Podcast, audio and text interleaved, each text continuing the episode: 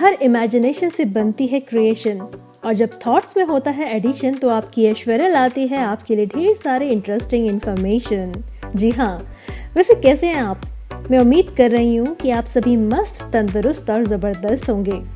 आपका हमारे पॉडकास्ट में स्वागत है। 26 जनवरी की सुबह, सर्द मौसम में हल्के हल्के कोहरे के बीच बजता लोक संगीत और अलग अलग रंगों से सजी झांकियाँ जब राजपथ से गुजरती है तो सबकी नज़र उन पर थम सी जाती है। कश्मीर से लेकर कन्याकुमारी तक विविधता में एकता की झलक दिखाती ये झांकियाँ। हम सबके जहन में कितनी रच बस जाती हैं ये बताने की ज़रूरत नहीं है। इनके ज़रिए जहाँ राज्य की कला, संस्कृति झलकती है तो वहीं देश की प्रगति भी प्रदर्शित होती है। गणतंत्र दिवस परेड के लिए इस साल की थीम आज़ादी का अमृत महोत्सव है। आज़ादी के 75 साल पूरे होने के मौके पर ये थीम रखी गई है। लेकिन क्या आप जानते हैं कि इन झांकियों का चयन कैसे होता है? दरअसल इसका जिम्मा रक्षा मंत्रालय के पास होता है। रक्षा मंत्रालय गणतंत्र दिवस की सारी व्यवस्थाओं को देखता है।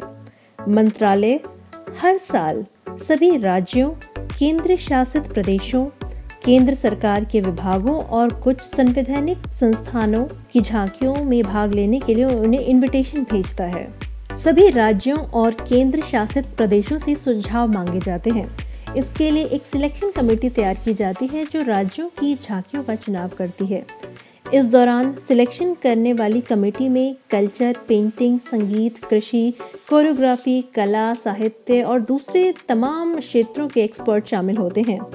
कई एंगल से रिव्यू करने के बाद कमेटी मेंबर्स झांकियों का फाइनल सिलेक्शन करते हैं। समिति सबसे पहले प्रस्तावित झांकी के स्केच या फिर डिज़ाइन की जाँच करती है और अगर इसमें संशोधन की ज़रूरत होती है तो इसका सुझाव देती है। डिज़ाइन सरल, रंगीन और समझने में आसान होना चाहिए।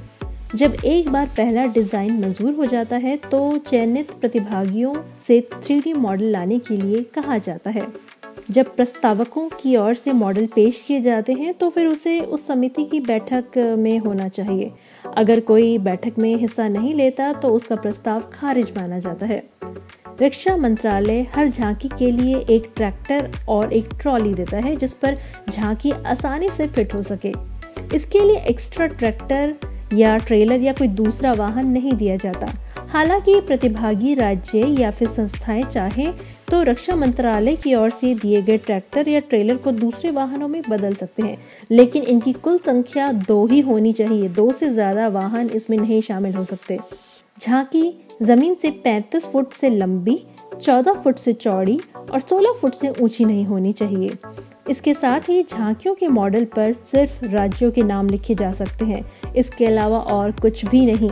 ये इंग्लिश या फिर हिंदी में लिखे होने चाहिए। दोस्तों, कैसा लगा आपको हमारा पॉडकास्ट आप हमें मेल करके बता सकते हैं। आपका हर सुझाव हमारे लिए बहुत अहम है। हमारा मेल आईडी है Boonde dot podcast at Gmail dot com जी हाँ दोबारा सुन लीजिए। Boonde B double O N D E I N dot podcast at Gmail dot com